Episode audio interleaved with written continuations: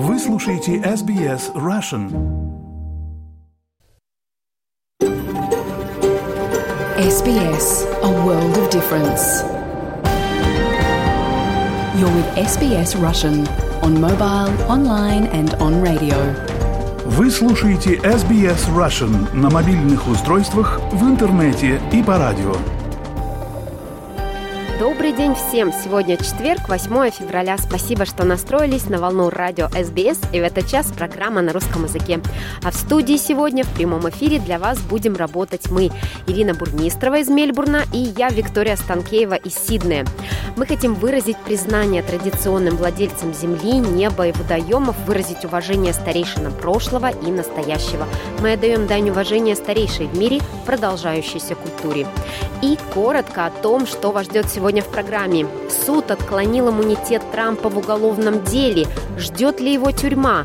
Узнаем скоро у нашего корреспондента в США Михаила Комадовского. Суд постановил, что у Дональда Трампа нет иммунитета касательно обвинений в том, что он замышлял повлиять на результаты выборов 2020 года. Панель судей Федерального апелляционного суда округа Колумбия отклонила утверждение Трампа о том, что его нельзя привлекать к уголовной ответственности, поскольку обвинения связаны с его официальными обязанностями в качестве президента США.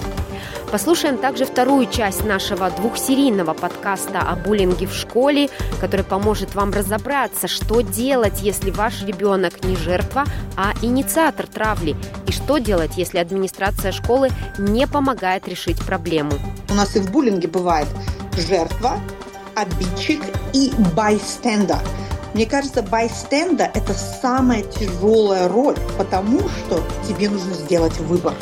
И выбор – я поддерживаю толпу, которая булит, потому что это сохраняет мою принадлежность к этой группе, или же я становлюсь революционером. А сколько у нас в истории было революционеров? А еще вас ждет интервью с Дмитрием Паркиным, специалистом в игровой индустрии из США, в рамках нашего подкаста про деньги и технологии. Апелляционный суд округа Колумбия решил, что экс-президент США Дональд Трамп не обладает иммунитетом от судебного преследования по делу о предполагаемой попытке отменить результаты выборов 2020 года. Михаил Комадовский разбирался в том, сможет ли лидер республиканской гонки за номинацию на американских выборах быть избран, если на него заведено аж 4 уголовных дела.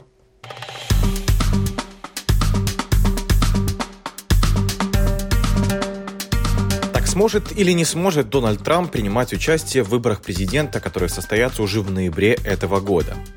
Давайте начнем с того, что Федеральный апелляционный суд постановил, что у Дональда Трампа нет иммунитета касательно обвинений в том, что он замышлял повлиять на результаты выборов 2020 года. Панель судей Федерального апелляционного суда округа Колумбия отклонила утверждение Трампа о том, что его нельзя привлекать к уголовной ответственности, поскольку обвинения связаны с его официальными обязанностями в качестве президента США. Это решение является вторым за последние 2 месяца, когда судьи отвергли аргументы Трампа об иммунитете и признали, что его можно привлечь к уголовной ответственности за действия, совершенные во время пребывания в Белом доме. Я напомню, тогда толпа его сторонников штурмовала Капитолий.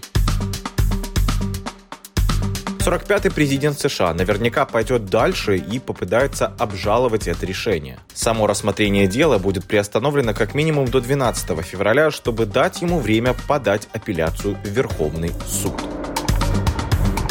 В предвыборном штабе Трампа отреагировали на это решение суда и заявили, я здесь процитирую, «Если президенту не предоставляется иммунитет, каждый будущий президент, покидающий свой пост, немедленно будет подвергнут обвинениям со стороны оппозиционной партии. Без полного иммунитета президент Соединенных Штатов не сможет правильно функционировать». Я напомню, что специальный прокурор Джек Смит обвиняет Дональда Трампа в использовании ложных утверждений о фальсификации результатов голосования для оказания давления на законодателей штата, на сотрудников Министерства юстиции США и на тогдашнего вице-президента Майка Пенса с целью помешать сертификации результатов выборов. Это одно из 4 уголовных дел, возбужденных против Трампа. Он не признал себя виновным по 4 пунктам обвинения и сам обвинил прокуроров в политически мотивированной попытке нанести ущерб его предвыборной кампании. Я напомню, что аргумент об иммунитете был ранее отклонен судьей окружного суда Таней Чуткан в декабре, после чего Трамп подал апелляцию. Так вот, даже если аргумент Трампа не будет принят судом, апелляция, скорее всего, достигнет своей цели – отсрочит запланированное на 4 марта судебное разбирательство и, возможно, перенесет его на период после ноябрьских выборов. На период подачи апелляции рассмотрение дела приостановлено. Спасибо, Михаил. Я напомню, что это был наш корреспондент США Михаил Комадовский. А у Ирины Бурмистровой, моей коллеги из Мельбурна, для вас есть небольшое объявление. Ирина, вам снова слово. Мы ищем продюсера. Будем рады рассмотреть вашу кандидатуру, если вы журналист, постоянно живете в Мельбурне или Сиднее, умеете рассказывать истории, не можете жить без подкастов и легко справляетесь с аппаратурой и программами. Внимательно прочитайте описание вакансии и подавайте свои заявки в Мельбурне и Сиднее. Найти ссылки на описание вакансии можно на сайте SBS Russian в публикации, говорящей о том, что мы ищем продюсера, а также на сайте SBS Careers. Дорогие радиослушатели, на часах Сиднейской студии 12 часов 25 минут, а сейчас в эфире вторая часть нашего двухсерийного подкаста о буллинге в школе. Разбираемся, что делать, если ваш ребенок не жертва, а инициатор травли, а также что делать, если администрация школы не помогает решить проблему травли. Этот подкаст подготовила Лера Швец, и если вы не слушали первую часть, пожалуйста, переходите на наш сайт или в приложение SBS Audio и обязательно послушайте его целиком. Согласно данным национальной компании Bullying. No Way!, каждый 5-й школьник подвергался буллингу онлайн. Согласно той же компании, 83% школьников, тех, кто травит кого-то онлайн, также травит других и лично. В преддверии начала учебного года мы решили поднять тему школьного буллинга. В первой части двухсерийного подкаста мы обсуждали, что такое, собственно, буллинг, и как его распознать, и какие ресурсы есть для помощи детям. В этой второй части мы попытаемся разобраться в вопросах, которые поднимаются реже, а именно, что делать, если ваш ребенок не жертва, а инициатор травли, а также что делать, если школа не идет на контакт и не помогает разобраться в случае травли. Проблема буллинга – это не сколько иммигранты, страна, контекст. Мне кажется, это просто человеческая проблема. То есть у нас есть токсичные люди, да, у нас есть хорошие люди. И они есть везде, в любой стране, в любых школах. Единственное, что мы должны помнить, что некоторые из нас находятся в группе риска. В зависимости от обстоятельств у кого-то может быть больше факторов риска во время их важных лет формирования личности. И, скорее всего, мы, как иммигранты, мы попадаем в эту группу риска, потому что иммиграция – это один из факторов. Гость нашего подкаста Татьяна Давыдова, преподаватель и аккредитованный консультант по вопросам образования. В рамках своего проекта «Школы Австралии» Татьяна помогает русскоговорящим родителям и детям в Австралии решать школьные проблемы, оказывает поддержку по культурной и карьерной адаптации вновь прибывшим мигрантам, а также помогает подросткам с профориентацией. Про это написано очень много книжек, да, даже есть термины, как называется каждый ребенок в зависимости от того, как он себя ведет. Поэтому у нас и в буллинге бывает жертва, обидчик и байстендер. Мне кажется, байстендер – это самая тяжелая роль, потому что тебе нужно сделать выбор. И выбор – я поддерживаю толпу, которая буллит, потому что это сохраняет мою принадлежность к этой группе, или же я становлюсь революционером. А сколько у нас в истории было революционеров? Это же не масса населения, правильно? Это же вот мы про них все знаем и историю учим. Или я становлюсь революционером, как Лера, и начинаю делать как правильно. И вот это как правильно зависит и то от решения, которое байстендер принимает, когда эта ситуация наступает, зависит от целостности семейного стержня ценностей, которые мы вкладывали в этого ребенка все эти годы. Вот это будет отражение нашей с вами работы. Школа делает свое, да. Она нас учит повышать самооценку, быть активным участником социальной жизни, там, медитировать и поднимать жизнестойкость, развивать доброту, уважение, навыки к дружбе. Это все школа делает. У нас это в программе все написано, замечательно. Но ребенок, он ваш. Вы тот человек, который ежедневно своими поступками показываете ему, как правильно. Простой пример. Когда вы дома сидите за столом со своими друзьями, и ваши дети как будто сидят на девайсах, и вам кажется, что они вас не слышат. Они слышат, если вы обмусоливаете и сплетничаете про каких-то коллег. Они все это слышат. И именно тогда они принимают решение, а где мои ценности? Я поддержу жертву? Или же все-таки я поддержу тех, кто ее травит. Поэтому, родители, вам никуда не скрыться от вашей самой главной обязанности. Школа не всегда виновата.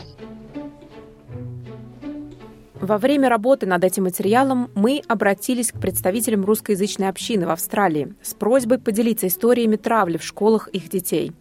Эти истории мы приводим в обеих сериях этого подкаста анонимно. Одна из героинь поделилась с нами историей своего сына, которого в католической школе группа детей систематично травила с самого начала старшей школы на протяжении более года. Инцидентов было много. Мальчика избивали, запугивали в звонках и в СМС. Один раз разбили его голову компьютер. Один раз его окружили и толкали по кругу, хотя на ноге у него был гипс, и он не мог сам встать и уйти. Мама пыталась выстроить корректное общение с администрацией школы. В переписке просила расследовать инциденты и наказать обидчиков. Но со временем травля только усиливалась, а школа не предпринимала конкретных действий. Позже наша героиня узнала, что из этой же школы ушло некоторое количество детей, также из-за проблемы буллинга. В итоге, после очередного инцидента и просьб родителей призывать обидчиков к ответственности, школа организовала встречу с героиней и ее сыном. И на встрече ей сказали, что учителя школы подозревают у сына героини аутизм, и что он отстраняется от занятий, пока не пройдет необходимую диагностику. А еще до встречи представитель администрации школы спросил у героини о ее визовом статусе в Австралии. «Я почувствовала, что разговор на встрече будет опираться на то, какой тип у меня визы», объясняет героиня, которая на тот момент уже имела статус постоянного резидента в стране. «Даже если у моего сына аутизм, это не оправдывает травлю», ответила героиня представителям администрации школы. Мальчика в итоге отстранили от занятий на несколько недель, в ходе которых героиня сначала в переписке с администрацией просила допустить его до занятий хотя бы онлайн, а вскоре попросила школу помочь ей с переводом в другое учебное заведение. «Чего я добилась в школе, так как я постоянно писала им, так это того, что они помогли нам перевестись в другую и очень хорошую школу», вспоминает героиня в разговоре с SBS Russian. Вскоре после перевода в новую школу предварительная диагностика не подтвердила аутичный спектр у ее сына. А в новой школе и на протяжении 3 лет учебы там мальчик ни разу не подвергался травле. Если мы, как родители, обратились в школу с письмом, сказали, что мы хотим, но нам кажется, что школа не сделала то, что мы бы хотели, ситуация не разрешена, куда мы можем обращаться выше? Вы можете пожаловаться в департамент образования, если вы государственная школа, если это католическая школа, там выше идет один из институтов, мы их называем, да, где специальный человек расследует все эти обстоятельства, что произошло в католической системе, и также в частных школах у них есть своя ассоциация, заведующая всеми этими частными школами, но в австралийской системе любая эскалация конфликта – это не идеальный результат, поэтому как говорится, школа будет принимать максимальное количество каких-то действий, чтобы этой эскалации не произошло. И даже если она произойдет, то там ее тоже будут каким-то образом заминать. Здесь все-таки зависит от того, что требует родитель. То есть, понимаете, эскалация происходит почему? Потому что школа обещала и не сделала – это одно. Или же школа не пообещала то, что нам хотелось, потому что у школы, возможно, нет ресурсов. У нас проблема в Австралии из-за того, что... Вот если мы, например, возьмем Китай, да? Как вы думаете, там несколько разных видов подходов или он один? Я думаю, что он там один прописанный. Один, вот. А у нас мультикультурная страна. То есть я начинала свою карьеру в районе Сиднея, где было большое количество, например, семей мусульманских, где мальчики, например, они учителя женщину, они просто не воспринимают, потому что в их культуре мужчина заведует всем, и инструкции от female teacher, они просто невалидны. Да, понимаете, мы уже сталкиваемся с проблемой, что культура одна, и нам... это их культура. Мы же не можем сказать, ваша культура плохая. Да? Какая она есть, вот такая есть. Но мы приехали в страну, где подходы вот такие. И как этот баланс сохранять? То же самое с русскоговорящими родителями. Например, наш папа что говорит? Он тебя обидел? Дай ему в морду. Ну, то есть мы привезли наш подход, а в Австралии другой подход. И вот как нам все эти культурные особенности и ценности поддерживать так, чтобы... Например, если я как учитель австралийский скажу: так, друзья мои, сейчас я вас всех накажу, а потом мне позвонит русскоязычный папа, китайский папа, какой-то англосаксонский папа или мама, и каждый начнет требовать то, что им видится, должно происходить с их ребенком, почему вы их воспитываете, я самый главный, я хочу воспитывать, не вы. То есть мы хотим, как говорится, to have the cake and eat it too. В какой-то степени наши родители... Ну, так не бывает. Нам как-то надо или принять систему, подстроиться. Даже вот все недовольства, да, по поводу австралийской системы, они же потому, что она просто чужая, незнакомая. Нам немножко она страшна, потому что мы про нее ничего не знаем. И мы вот всегда требуем то, что было у нас. А вот давайте сделаем, как у нас. Но у нас контекст поменялся. Мы не можем сделать, как у нас. Мы в другом контексте. И в какой-то степени, да, нам нужно их учить вести себя лучше, да. Но как сложно это сделать, если они придут домой, а там совсем другая методика пропагандируется. И если шаг вправо, шаг влево, у нас же учителя довольно-таки бесправные в плане, ну, такие вещи, как в одной комнате нельзя оставаться со студентом, должна быть открыта дверь, и все жалюзи, там нельзя наказывать, нужно позвонить родителю, предупредить. Поэтому в какой-то степени у нас связаны руки, и вот эта вот мультикультурная среда, мне лично кажется, является одной из проблем. Всем угодить очень тяжело. Другая героиня, которая связалась с SBS Russian, также поделилась историей травли в религиозной школе. И также отметила, что многие родители порой теряются, в какую инстанцию выше стоит обращаться. Ведь Департамент образования штата не принимает заявления о случаях травли в религиозных школах. Героиня рассказала, что после того, как ее сын перешел в новую школу и начал учиться в одном из последних классов младшей школы, его начали систематично травить одноклассники. И травля продолжалась на протяжении 3 месяцев. По мальчику достаточно быстро стало заметно, что в школе происходит травля. Он плакал каждый день. Его мама сначала пыталась поговорить со старшим преподавателем класса и узнать, что происходит. Но тот продолжал уверять ее, что все в порядке. Кульминацией стал инцидент, когда у сына героини одноклассники попытались стянуть шляпу. Веревка шляпы перекрутилась вокруг шеи, и шляпа не снималась. Мальчик упал на землю, но дети продолжали ее тянуть, пока это не остановил проходящий мимо другой школьник. У сына героини на шее осталась бразда от веревки. Она засвидетельствовала следы у врача общей практики и написала жалобу на имя директора школы, в которой обозначила, что учитель, ответственный за класс ее ребенка, систематично отказывался решать проблему травли ее сыном. Далее героиня написала жалобу на этого конкретного учителя в специальную организацию, которая выдает лицензии на преподавание. Она решила, что это одна из действенных мер в случае, когда травля происходит в религиозной школе. Организация запустила процесс проверки, и в школе создали специальную комиссию, которая выработала стратегию работы с мальчиком и помощи ему. Также администрация школы записала имена всех виновных в травле. В школе для сына героини в итоге была разработана специальная Care Program и Body Program, в ходе которой мальчику нашли друга из греческой православной семьи, им организовывали совместные внеклассные занятия и всячески поддерживали их. В результате этой поступательной работы мальчик продолжил учиться в школе, и травля закончилась. Но, как отмечает героиня, у ее сына остались психологические проблемы, постоянная депрессия и высокая тревожность. Ее сын продолжает ходить к специалистам.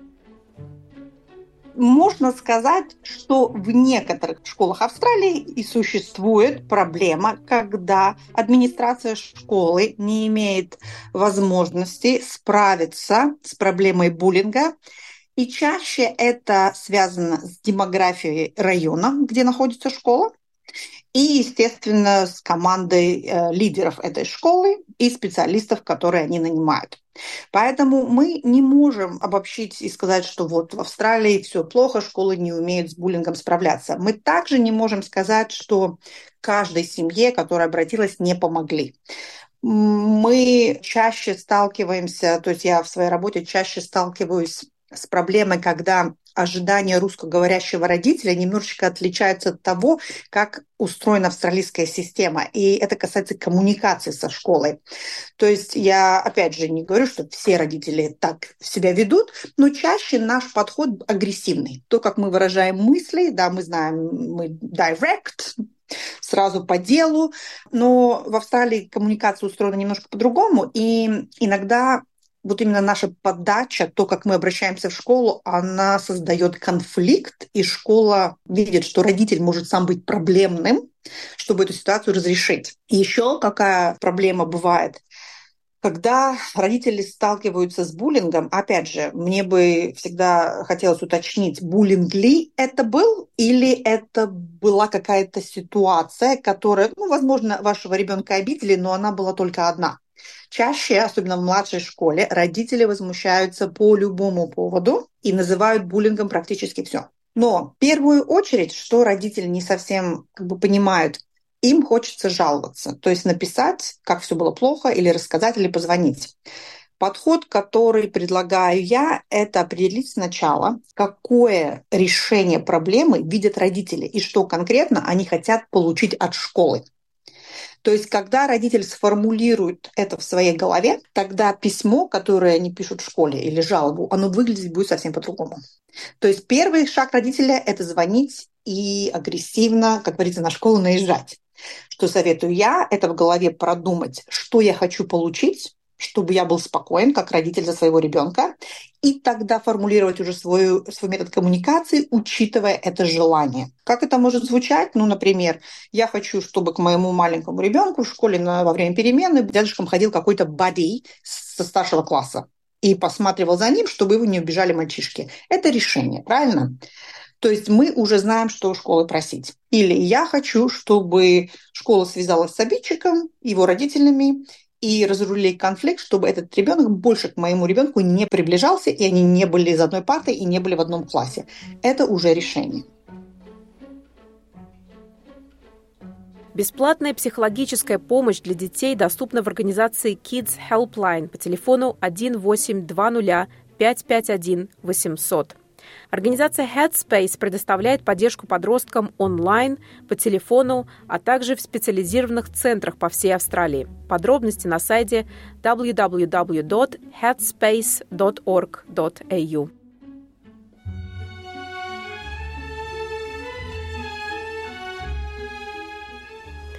Спасибо, Лере, за этот подкаст. А сейчас, как и обещала в начале программы, вас ждет интервью в рамках подкаста про деньги и технологии. И в этом интервью мы поговорим о рынке компьютерных игр и профессиональной эмиграции в США, страну, которая является центром игровой индустрии.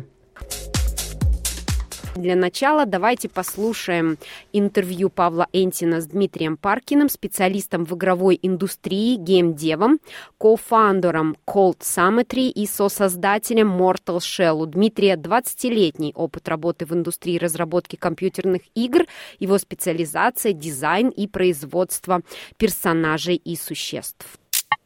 Скажи, вот, а ты 4, почти 5 лет назад переехал в Штаты, правильно? Да, в 2019 году.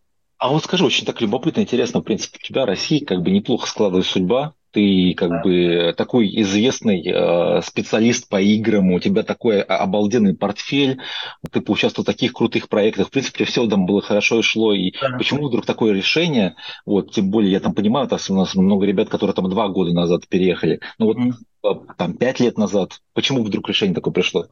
А на самом деле решение такое пришло... У меня было 2 причины на самом деле так сделать.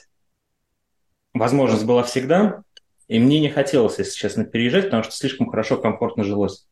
Но первое, меня все время подмывал тот факт, что я все-таки самое главное не попробовал. Я в самый центр индустрии так и не попробовал съездить до сих пор поработать в Штаты. У меня все время это такой гельштат был, надо было закрыть. И второе, самое главное, это то, что все ребята, с которыми мы начали делать проект свой, они все были в Штатах. И поэтому у меня просто...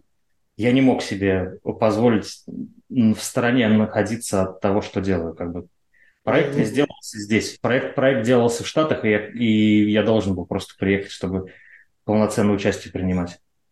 Слушай, ну, есть же дистанционка. Вот давай так, не находясь в Штатах, находясь в России, ты работал над проектами совсем не российскими. Ну вот там скажи основные, допустим, самые топовые проекты, которые ты поработал, и они явно не российские.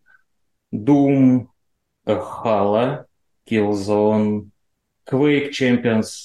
Надо посмотреть, я так не помню, у меня их там штука 16. Все, что ты говоришь, уже пахнет Америкой. То есть ты занимался этим дистанционно, находясь спокойно в России. Да, но это другое. Когда ты занимаешься... Это я работал как фрилансер, как художник, это я работал над чужим проектом, и моя ответственность ограничивалась только тем, что я просто делаю персонажей. И все. А в этот раз это наш проект. Это, можно сказать, я сам его начал. И... Я должен был принимать полноценное участие, не просто сидеть дома и делать персонажей, а надо было участвовать коллективно.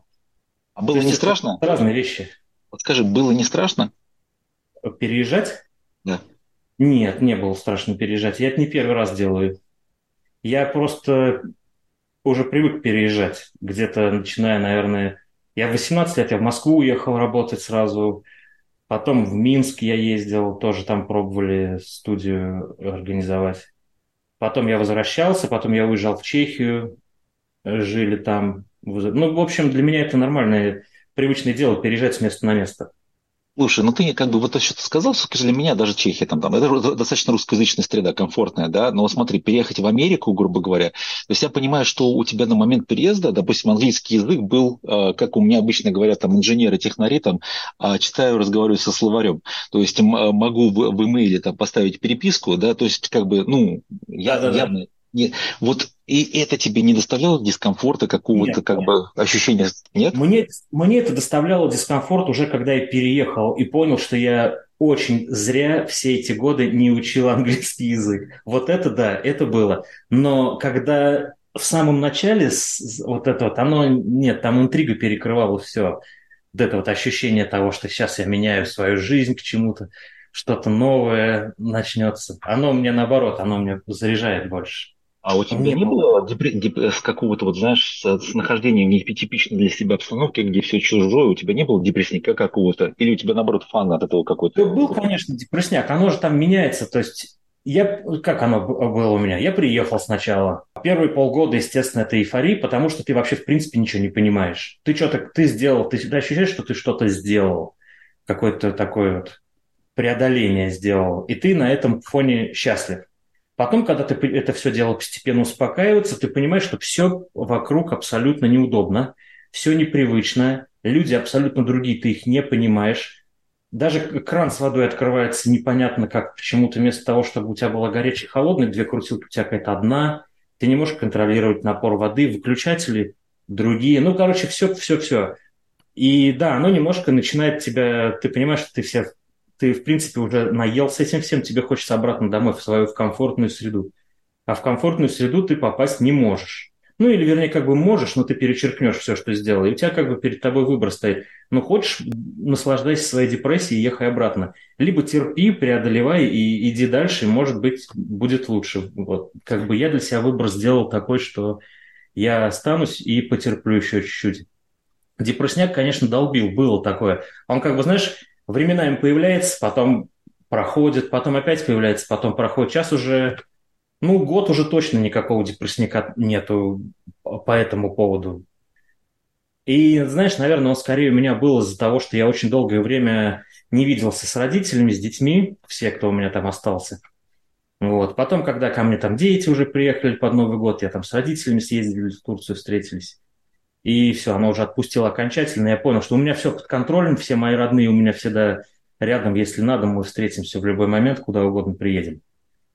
Ну смотри, ты, в принципе, как я понимаю, ты при своем переезде сделал достаточно умный шаг, потому что я знаю многих ребят, которые в стартаперской тусовке, да, они прыгнули в проект с каким-то там первоначальным бутстрепингом или фондированием, и именно заниматься этим проектом прыгнули в США, а там у тебя дальше вот это, что, у тебя еще депрессия, прессинг, потому что деньги заканчиваются, грубо говоря, а ты еще что-то не добежал, и все. Я понимаю, ты поступил в этом отношении умнее или более так консервативнее, то есть ты нашел для первого времени работу, то есть ты ехал все-таки же на работу, правильно? Конечно, да, очень комфортно я ехал на работу, меня в студии Sony, меня заботливо перевезли. Они мне предлагали даже, если тебе очень нравится твой диван и машина, мы можем даже эти твои вещи перевезти, это все, они все абсолютно оплачивали, абсолютно все. А вот, ты быстро вообще-то нашел работу, вот ты принял решение, что ты хочешь приехать, и вдруг там решил запулить куда-то, я не знаю, как это, резюме, да. Или вот быстро это было, как это произошло? Да, это было быстро, Во-первых, один из кофаундеров нынешних на тот момент, я имею в виду кофаундеров нашей компании, он на тот момент работал в этой студии. Плюс в этой же студии работал мой старый друг, которого я знаю еще с 2009, наверное, года. То есть как минимум было уже два человека, которые могли меня порекомендовать. Я просто с ними пообщался когда, и как бы был такой план, вот уже у меня назрел, что я в Штаты переезжаю. Они на тот момент, студия искала как раз senior character artist, и они меня оба порекомендовали, после чего мне просто предложили приехать на собеседование, пообщаться. И это было достаточно быстро, то есть я буквально, наверное, через месяц уже был в Штатах на собеседовании, и еще через полгода я уже переехал окончательно. То есть за эти полгода они мне сделали визу, и я переехал. Смотри, чтобы у нас было все прагматичное понимание. Вот Sony взяла человека, который там из России, который, мягко говоря, с нехорошим, а твердо говоря, с не языком английским. Без языка вообще. Да, без языка, ну, с портфолио, с суперским портфолио. Да. Вот скажи, как у тебя ощущения? Они тебя взяли именно потому, что у тебя уже предыдущий трек был крутой, или они тебе не доплатили по сравнению, если бы они наняли кого-то бы на местности? Я думаю, что и то, и другое, хотя, насколько я знаю, у остальных ребят из департамента зарплаты были ниже, чем у меня. Вот. Но просто потому, что, наверное, меня на роль синьора взяли. Но в целом, насколько я знаю, это, в принципе, не очень большая зарплата была на то время. Как бы это считалось, окей, хорошо, но мне лично казалось, что ну так себе, ну окей, я могу перебиться. У меня задача была другая. Я не столько там за лишнюю $1000 готов был сражаться, хотя я там сразу же планку им поставил. Глядя на их предложение, я выбрал, говорю, давайте вот мне самую высокую отметку. Они так, чуть-чуть давайте сдвинем, сдвинули меня там немножко. Но мне как бы все сказали, хорошая зарплата тебе предлагается, соглашайся. Вот. То есть у меня самое основное было то, чтобы они меня туда все-таки перевезли. Мне скажи, а это контракт был год, два, насколько ты подписался? Это не контракт был, это они меня просто взяли на работу. То есть там не было такого, что они меня берут. Может быть, там где-то было что-то прописано, что если я уезжаю, если я бросаю работу через год, то... что-то там. Если честно, я не смотрел. У меня не было такой мысли, что я уеду обратно. Слушай, ты мне скажи, а вот ты же уезжал, но ты при этом прекрасно понимал, что ты едешь на работу, но при этом одновременно ты уже знал, ты уже был в процессе того, что ты с друзьями, партнерами пилишь свой проект. Конечно, вот. Я только этим и жил. Да, ты мне скажи, а ты вообще ты сходу своему работодателю об этом рассказал, или это позже уже открылось? Да, я рассказал, конечно, сразу же. Я когда приехал на собеседование, я сказал, что да, мы делаем свой проект. Но, знаешь, в игровой индустрии все делают свой проект. Ты у кого не спросишь, каждый что-то там делает свой проект. Поэтому это, в принципе, не воспринимается никогда, потому что 99% этих проектов, это просто увлечение такое, которое быстро люди бросают, и дело до конца не доводится. Поэтому я не думаю, что это так. А мне, знаешь, в индустрии, кстати, мне нравится, как их называют, может быть, не все знают, Pet Project, да? То есть питомец, проект-питомец. Да, поэтому там нужно на самом деле говорить, что ты работаешь над каким-то сайт-проджектом. Вот я сказал, даже скриншот показал на тот момент. Но сейчас кто сейчас не может показать скриншоты с Unreal? Закинул ассетов в сцену, вот у меня, я тут игру делаю. Молодец, делай. То есть тебе удалось, как бы, работодатели Sony посмотрели, увидели, что конфликта интересов нет с точки зрения основной деятельности ни по проекту, ни по времени, который ты на это тратишь. Да. Они сказали, ну окей, занимайся это там, pet project у нас там, каждый там этим занимается. Да, конечно, да у каждого там, да, там у каждого этот pet project эти были, там люди даже в общих чатах постят, показывают, что они там делают.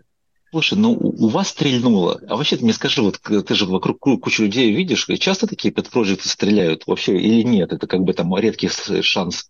Вообще, если честно, это редко, когда такие пэт-проджекты стреляют. Но я бы не сказал, что у нас прям пэт-проджект был, потому что все-таки команда подобралась, кор-тим такой, что там это нельзя сказать, что это пэт-проджект. Все-таки за плечами было в районе 20 лет и опыта уже в индустрии, и как бы подход уже был посерьезней.